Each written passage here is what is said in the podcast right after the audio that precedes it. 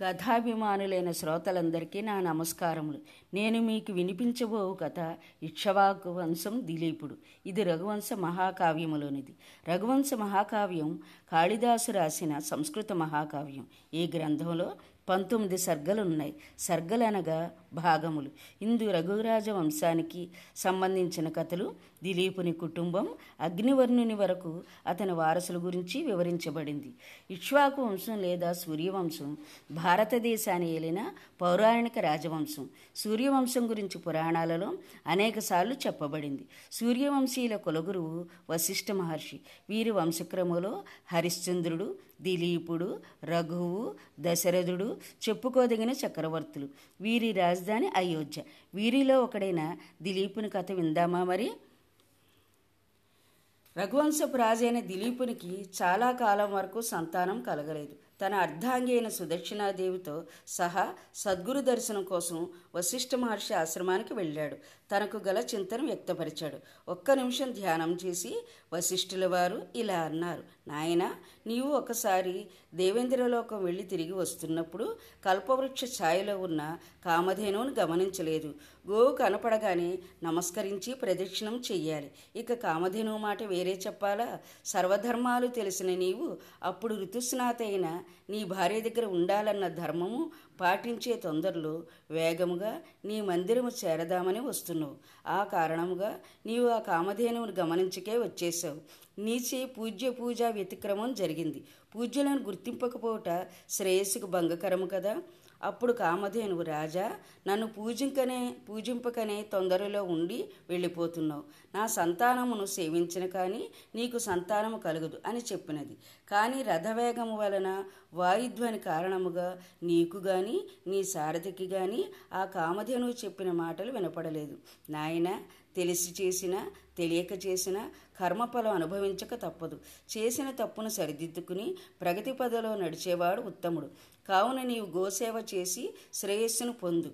వరుణుని యజ్ఞములో పాలు నెయ్యి ధనధాన్యాలు సమకూర్చుడికే కామధేను పాతాళలోకానికి వెళ్ళింది. ఆ గోమాత తిరిగి వచ్చేంత వరకు ఆమె సంతానమైన ఈ నందినీదేనుని సేవించి తరించు. ఇలా వశిష్ఠుల వారు హితవు చెప్తుండగానే ఆ నందినీధేనువు రానే వచ్చింది. దిలీపుడు పరమసాధ్వి అయిన సుదక్షిణాదేవి ఆ నందినీధేనువును సేవించడం ప్రారంభించారు. ఆ రాజదంపతులు నందినీధేనువును నీడలాగా అనుసరించి సేవించారు.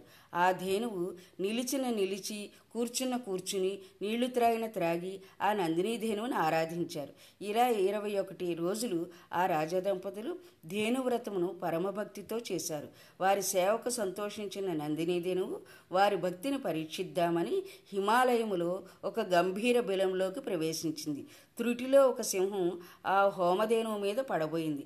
వెంటనే రాజు ఆ ధేనువును కాపాడడానికి ధనుర్బాణాలు తీయబోయాడు. కానీ ఆశ్చర్యం చిత్రపటంలో వీరునిలాగా ఉండిపోయాడు. ఆ సింహం మాయ వలన స్థాణువుగా ఉండిపోయాడు.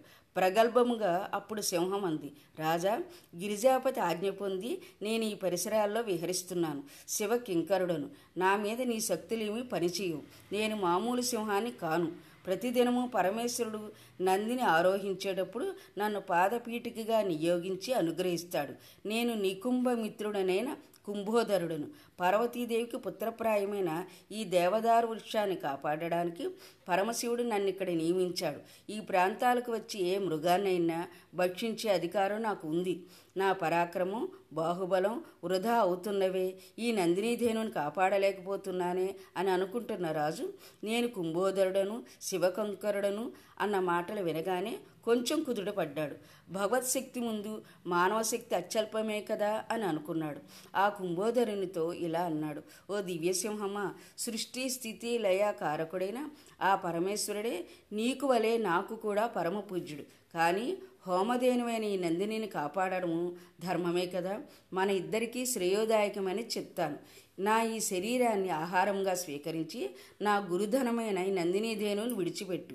ఇది వినగానే కుంభోదరుడు నవ్వి ఓ రాజా నీవు చాలా మూడిడివి వలె ఉన్నావు.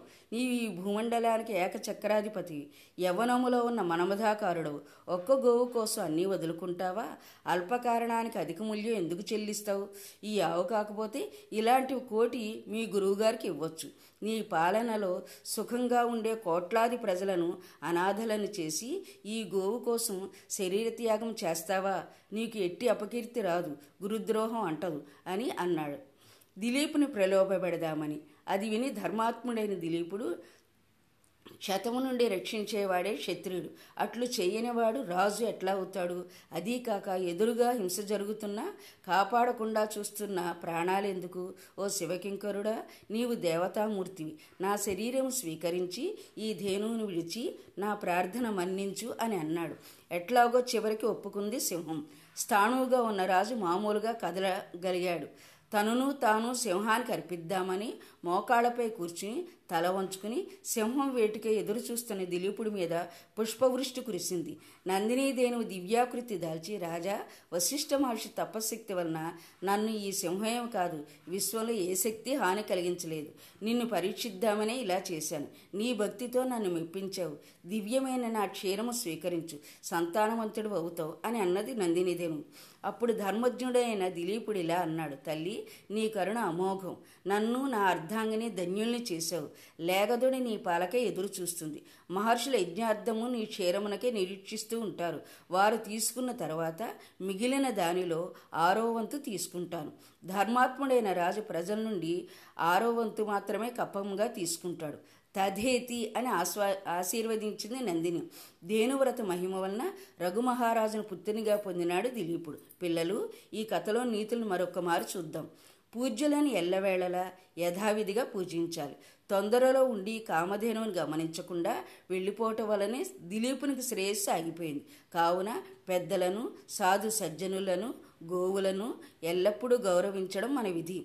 ఆపదలో ఉన్న గోమాతను కాపాడడానికి తన ప్రాణాలను సైతం ఇద్దామనుకున్న దిలీపుడు ఉత్తముడు. అతని గురుభక్తి ధేనువ్రత దీక్ష అసామాన్యాలు.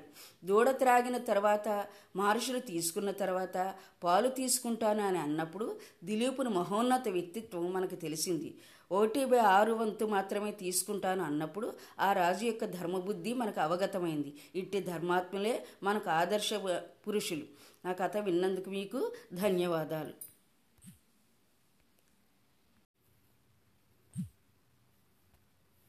కథాభిమానులైన శ్రోతలందరికీ నా నమస్కారములు. నేను మీకు వినిపించబో కథ హీరా కాని శివాజీ క్రీస్తు శకము ఫిబ్రవరి పంతొమ్మిది పదహారు వందల ముప్పై సంవత్సరంలో పూణే జిల్లాలోని జున్నారు పట్టణం దగ్గర గల శివనేరి కోటలో షాహాజీ జిజియాబాయి పుణ్య దంపతులకు జన్మించాడు. శివాజీ తల్లి అతనికి పుట్టిన భూమిపైన ప్రజలపైన ప్రేమ కలుగునట్లు విద్యాబుద్ధులు నేర్పింది. పరమత సహనం స్త్రీల పట్ల గౌరవం తన తల్లి వద్దనే నేర్చుకున్నాడు. రాజనీతి వ్యవహారాలు క్షుణ్ణంగా నేర్చుకుని యుద్ధ తంత్రాలలో నిష్ణాతుడే మరాఠా సామ్రాజ్య స్థాపనే లక్ష్యంగా పెట్టుకున్నాడు. అటువంటి శివాజీ వ్యక్తిత్వానికి సంబంధించిన కథను గురించి వింటారా మరి? దేవీ భక్తుడైన ఛత్రపతి శివాజీ ఒక రాజ్యాన్ని మాత్రమే స్థాపించలేదు. నిదురిస్తున్న కేసరముల వంటి భారతీయుల గుండెలలో మరిచిపోయిన ధర్మాన్ని మాతృదేశ భక్తిని ప్రతిష్ఠించినాడు. ఆదర్శ పురుషుడైన శివాజీ రాజభోగాలను తృణప్రాయంగా ఎంచేవాడు. అప్పటి కాలంలోని ఇతర నవాబుల వలె కాకుండా వ్యసనాలకు దూరంగా ఉండేవాడు శివాజీ. భారతీ భారతీయ తత్వాన్ని బాగా జీర్ణించుకున్న శివాజీ తన రాజ్యాన్ని సర్వసంగ పరిత్యాగి అయిన సన్యాసికి దానం చేసి అతని ప్రతినిధిగా ప్రజాక్షేమం కోసం రాజ్యం చేశాడు. ఎప్పుడూ ప్రజలపై అధిక పనులు వేయలేదు. తన పట్టాభిషేకానికి కూడా తన ధనమే వినియోగించాడు. కానీ ప్రజల సొమ్ము ముట్టుకోలేదు. శివాజీ రాయగఢ్ కోట శత్రువులకు అభేద్యంగా కట్టుదిట్టంగా ఉండేది. ప్రొద్దున ఆరింటికి తెరిచిన కోట తలుపులు రాత్రి తొమ్మిది గంటలకు మూయబడతాయి. ద్వారం మూసి ఉన్న సమయంలో చీమ కూడా లోనికి రాకూడదు. ఇది ఛత్రపతి శివాజీ ఆజ్ఞ. రాజ్య రక్షణార్థం ఇట్టి కట్టుదిట్టాలు తప్పలేదు. ఎట్టి పరిస్థితులలోనూ రాత్రి తొమ్మిది తరువాత కోటద్వారం తెరవబడదు. హీరాకాని అనే గ్రామవాసి రోజు కోటలో ఉన్న అధికారులకు సైనికులకు పాలు పోయడానికి వచ్చేది. అందరికీ తనకు చేతనైన సహాయం చేసేది. ఇలా ఉండగా ఒకరోజు సాయంకాలం పాలు పోయడానికి కోటలోకి వచ్చింది హీరాకాని. ఒక సైనికుడి భార్య ప్రసవ వేదన పడుతున్నదని తెలిసి అక్కడే ఉండి ఆమెకు సహాయం చేసింది. పురుడు అయ్యేదాకా అక్కడే ఉన్నది. ఇంటికి వెళదామని సమయం చూస్తే తొమ్మిది దాటిపోయింది. పరుగులు తీసి కోటగుమ్మం చేరింది హీరాకాని. కావలి వాళ్ళు హీరాకాని చాలా మంచిదని అభిమానం ఉన్నా రాజాజ్ఞను ధిక్కరించలేక తలుపులు తీయలేదు. అయ్యో ఇంట్లో ఉన్న పసిపిల్లవాడికి ఆకలి వేస్తుంది వాడికి పాలివ్వాలి అని ప్రాధేయపడింది. హీరాకాని మీద జాలిపడిన కావలి వాళ్ళు తల్లి రాజాజ్ఞను మేము మీరలేము. ఈ ఒక్క పూటకి మీ ఆయన పాలు పడతాడులే. ఈ సైనికుని ఇంట్లోనే పడుకో. ఉదయం ఆరవ్వంగానే నిన్ను మేమే స్వయంగా పంపిస్తాము అని ఊరడించినారు. మరునాడు ప్రొద్దు రాగానే కావలి వాళ్ళు హీరాకానేని వెదకసాగారు. ఎక్కడైనా ఆదమరిచి నిద్రపోయిందేమో లేపి ఇంటికి పంపుదామనుకున్నారు. అలా వెదుగుతున్న వారికి కోటగోడ వద్ద హీరాకాన్ని పాల పెరుగుకుండా కనిపించింది. పైకి చూసేసరికి ఆమె పూసల గొలుసు కోట మీద రాయికి ప్రేలాడుతూ కనిపించింది. ఆశ్చర్యపోయిన కావలి వాళ్ళు శివాజీకి ఈ విషయం విన్నవించారు. ఒక స్త్రీ అభేద్యమైన కోట అర్ధరాత్రి ఒంటరిగా దాటడమా? అది ఎలా సాధ్యం? అని నివ్వెరపోతూ స్వయంగా పరిస్థితిని పరిశీలిద్దామని అక్కడికి వచ్చాడు శివాజీ. ఇంతలో హీరా కానీ రానే వచ్చింది. వణుకుతూ శివాజీ ముందు నిలబడి అయ్యా రాత్రిపాలకే ఏడుస్తున్నాన బిడ్డడు? గుర్తుకు వచ్చాడు.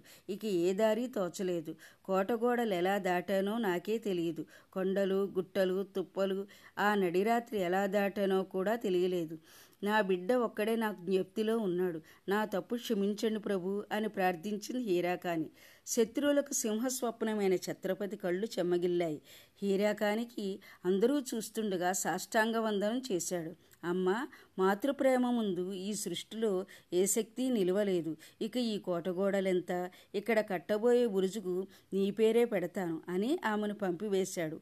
అమ్మ విలువ తెలిసిన శివాజీ. ఇప్పటికీ ఈ బురుజు హీరాకాని బురుజు అనే పిలువబడుతుంది. పిల్లలు ఈ కథలోని నీతిని మరొక్క మారు చూద్దాం. ఒక స్త్రీకి మాతృమూర్తికి భారతీయులు ఇచ్చే గౌరవం ఈ కథలో మనకు స్పష్టంగా తెలుస్తుంది. ఛత్రపతి అయి ఉండి కూడా శివాజీ అందరి ముందు సామాన్యురైలైన హీరాకాని పాదాలపై పడి నమస్కరించాడు. తనకి ఎన్ని పనులున్నా ప్రసవ వేదన పడుతున్న సైనికుని భార్యకు సహాయపడి తన పరోపకార బుద్ధిని మనకు నేర్పింది హీరాకాని. ఎంత హీరాకాని మీద జాలి ఉన్నా రాజాజ్ఞను గౌరవించి వారి కర్తవ్యాన్ని పాలించి సేవాధర్మాన్ని కాపాడారు కావలి వాళ్ళు కాబట్టి ఇటువంటి కథ విన్నందుకు మనం అందరూ ధన్యులం. నా కథ విన్నందుకు మీకు నా ధన్యవాదాలు.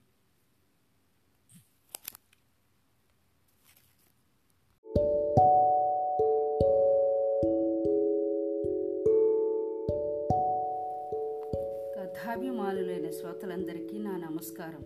నేను మీకు వినిపించబో కథ తొలి తెలుగు మహా సామ్రాజ్ఞి రుద్రమదేవి కథ. ఆడదానికి రాజ్యమా? ఆడది పరిపాలించడమా? అని అయిన వాళ్ళే ఆమె ఆధిపత్యాన్ని ప్రశ్నించారు. అయినా అదరలేదు బెదరలేదు. సమాజంలో బలంగా వేళ్ళూనుకున్న పురుషాధిక్యతపై సవాలు విసురుతూ రాజ్యాధికారం చేపట్టింది. కొందరు సామంతులు మండలాధీశులు ఎదురు తిరిగారు వారి తలలు వచ్చి నోళ్ళు మూయించి ధీర వనితిగా శత్రు భయంకర రుద్ర రూపిణిగా నిలిచిందామె. నేటి స్వేచ్ఛా మహిళకు ఆమె ప్రతీక స్త్రీ ఆత్మగౌరవానికి సమున్నత పతాక. ఆమె రాజ గజకేసరి రణరంగ ఖడ్గధారిణి తొలి తెలుగు మహాసామ్రాజ్ఞి రాణి రుద్రమదేవి. కాకతీయ చక్రవర్తి గణపతి దేవుడు అత్యంత పరాక్రమవంతుడు రాజనీతి కోవిదుడు ఈయనకి ఇద్దరు కూతుళ్ళు. మహిళలు రాజ్యాధికారానికి అనర్హులు అనే అప్పటి కాల పరిస్థితులకు భిన్నంగా కూతురు రుద్రమదేవిని కుమారునిలా పెంచాడు. అన్ని విద్యలు నేర్పించాడు. గణపతి దేవుడు రుద్రమను రాజప్రతినిధిగా ప్రకటించినప్పుడు స్త్రీ పరిపాలనను స్త్రీ అధికారాన్ని సహించలేని సామంతుల నుంచి దాయాదుల నుంచి తీవ్ర ప్రతిఘటనలు ఎదురయ్యాయి. ఈ విపత్తులన్నింటినీ రుద్రమదేవి సమర్థవంతంగా ఎదుర్కొని తన పరిపాలనా దక్షతను చాటుకుంది. అంతఃకలహాలను ఎదిరించి అధికార పునరుద్ధరణ గావించి సామ్రాజ్యాన్ని విస్తరిస్తూ సుస్థిర పరిపాలనకు పట్టం కట్టింది రుద్రమదేవి. పాండ్యులు వేంగి చాళుక్యులు చోళుల వంటి శత్రువర్గాలను రూపుమాపి కొంచెం ఊపిరి తీసుకునేలోపే పరరాజ్య శత్రులు రుద్రమదేవి మీదకి లంఘించారు. అబల కావడంతో ఆమెను అవలీలగా జయించవచ్చనే భ్రమ వారిది. కానీ రుద్రమ అబల కాదు సబలని వారికి తెలియదు ఓరుగల్లు సింహాసనంపై ఒక అబల ఆసీనురాలైంది.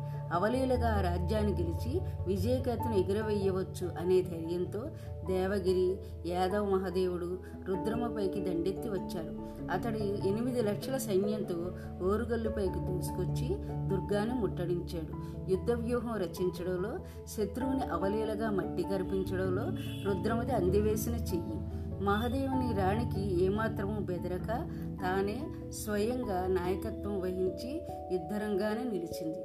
అపార శక్తి సామర్థ్యాలతో అపర భద్రకాళిలా ఒకటి కాదు రెండు కాదు పదిహేను రోజులకు పైగా భీకర పోరాటం చేసింది. శత్రువును పడగొట్టాలంటే ముందు అతని బలం తెలుసుకోవాలి. ఆ బలాన్ని దెబ్బతీయాలి. మహదేవుడి బలం అతని అశ్విక దళం. ఆ బలాన్ని బలగాన్ని రుద్రమ సైన్యం సర్వనాశనం చేసింది. ఊహించని ఈ పరిణామంతో మహదేవుడు తోకముడిచి దేవగిరి బాట పట్టాడు. భారతీయ కాకతీయ సేనానులు ఆ సైన్యాన్ని తరిమి తరిమి కొట్టి దేవగిరి కోటనే ముట్టడించారు. రుద్రమ పరాక్రమాన్ని అధిగమించలేక మహదేవుడు ఓటమిని అంగీకరించి రుద్రమతో సంధి చేసుకున్నాడు. కప్పంగా పెద్ద ఎత్తున నష్టపరిహారం చెల్లించాడు. వితరణ శీలురాలైన ఆ రాణి యాదవులు ఇచ్చిన ధనాన్ని సైనికులకు పంచిపెట్టిందట. ఈ యాదవ దురాక్రమ యత్నాన్ని శత్రు రాజ్యాన్ని సూచించే నిదర్శనాలు ఉన్నాయి. బీదర్ కోటలోని ఆనాటి శాసనం ఈ విషయాన్ని రుద్రమ విజయాన్ని పేర్కొంది. కాపయానాయకుడైన జన్నిగ దేవుడు ఆది నుంచి రుద్రమదేవికి విధేయునిగా ఉన్నాడు. తర్వాత అతని తమ్ముడు త్రిపురాంతకుడు కూడా రుద్రమదేవి ప్రతినిధిగా రాజ్యపాలన చేశాడు. అనంతరం అతని తమ్ముడు అంబదేవుడు రాజయ్యాడు. ఇతనికి రుద్రమదేవి చెప్పు చేతుల్లో ఉండడం విధేయునిగా మసలుకోవడం ఇష్టం లేదు. తనకంటూ స్వతంత్ర రాజ్యాన్ని కాంక్షించాడు. రుద్రమదేవి శత్రువులైన పాండ్యులు యాదవులతో స్నేహం చేశాడు. రుద్రమ ఆధిపత్యాన్ని ధిక్కరిస్తూ సామంతులను సంహరిస్తూ రాజ్య విస్తరణ గావించుకున్నాడు. అంబదేవుడు ఇతని విజృంభణను రుద్రమదేవి ఎప్పటికప్పుడు అరికడుతూ తన సేనానులతో అతన్ని అదుపులో పెట్టింది. రుద్రమ ప్రాబల్యంతో అనేక సార్లు ఓటమి పాలైన అంబదేవుడు ఆమెపై కక్షగట్టాడు రుద్రముకి వ్యతిరేకంగా సామంతులను సమీకరిస్తూ చాప కింద నీరులా విస్తరించే ప్రయత్నం చేశాడు. అంబదేవుడు ఆగడాలు ఎంతో కాలం సాగలేదు. అతని కుట్రలు తెలుసుకున్న రుద్రమ అపర భద్రకాళి అయి కత్తిపట్టి కన్నడ రంగాను దూకినట్లు చరిత్రకారులు చెబుతుంటారు. అప్పటికి ఆమె వయసు ఎనభై ఏళ్ళు. దాదాపు రెండు వారాలకు పైగా పోరాటం చేసిందని భావిస్తుంటారు. రుద్రం ఈ యుద్ధ సమయంలోనే మరణించినట్లు చారిత్రక ఆధారాలు ఉన్నాయి. కానీ ఎలా మరణించిందన్నది తెలీదు. రుద్రమణ అమ్మదేవుడు యుద్ధంలో నేరుగా ఎదుర్కోలేక కపటోపాయం పన్నినట్లు భావిస్తుంటారు. యుద్ధక్షేత్రానికి సమీపంలోని గుడారంలో కార్తీక సోమవారం సందర్భంగా రుద్రమ ప్రత్యేక పూజలు చేస్తుండగా ఈ విషయం ముందే తెలుసుకున్న అమ్మదేవుడు అంతకు ముందే పూజారుల స్థానంలో తన వాళ్ళను పంపాడని పూజలో నిమగ్నమైన రుద్రమను అంబదేవుడు మనుషులు వెనుక నుంచి పొడిచి చంపారని చెబుతుంటారు. కొందరు విషప్రయోగం చేశారని వాదిస్తు వాదిస్తుంటారు. రుద్రమ సేనాని మల్లికార్జున నాయకుడు కూడా ఆమెతో పాటే మరణించడంతో ఇద్దరు యుద్ధరంగంలో చనిపోయారని ఇంకొందరు భావిస్తుంటారు. అయితే చారిత్రకంగా ఈ విషయాలు ఇంకా నిర్ధారణ కావాల్సి ఉంది. కాబట్టి మీరు కూడా స్త్రీ శక్తి యొక్క గొప్పతనాన్ని తెలుసుకుని స్త్రీలు కూడా అన్ని రంగాలలో ముందుండాలని కోరుకుంటూ నా కథ విన్నందుకు మీకు ధన్యవాదాలు.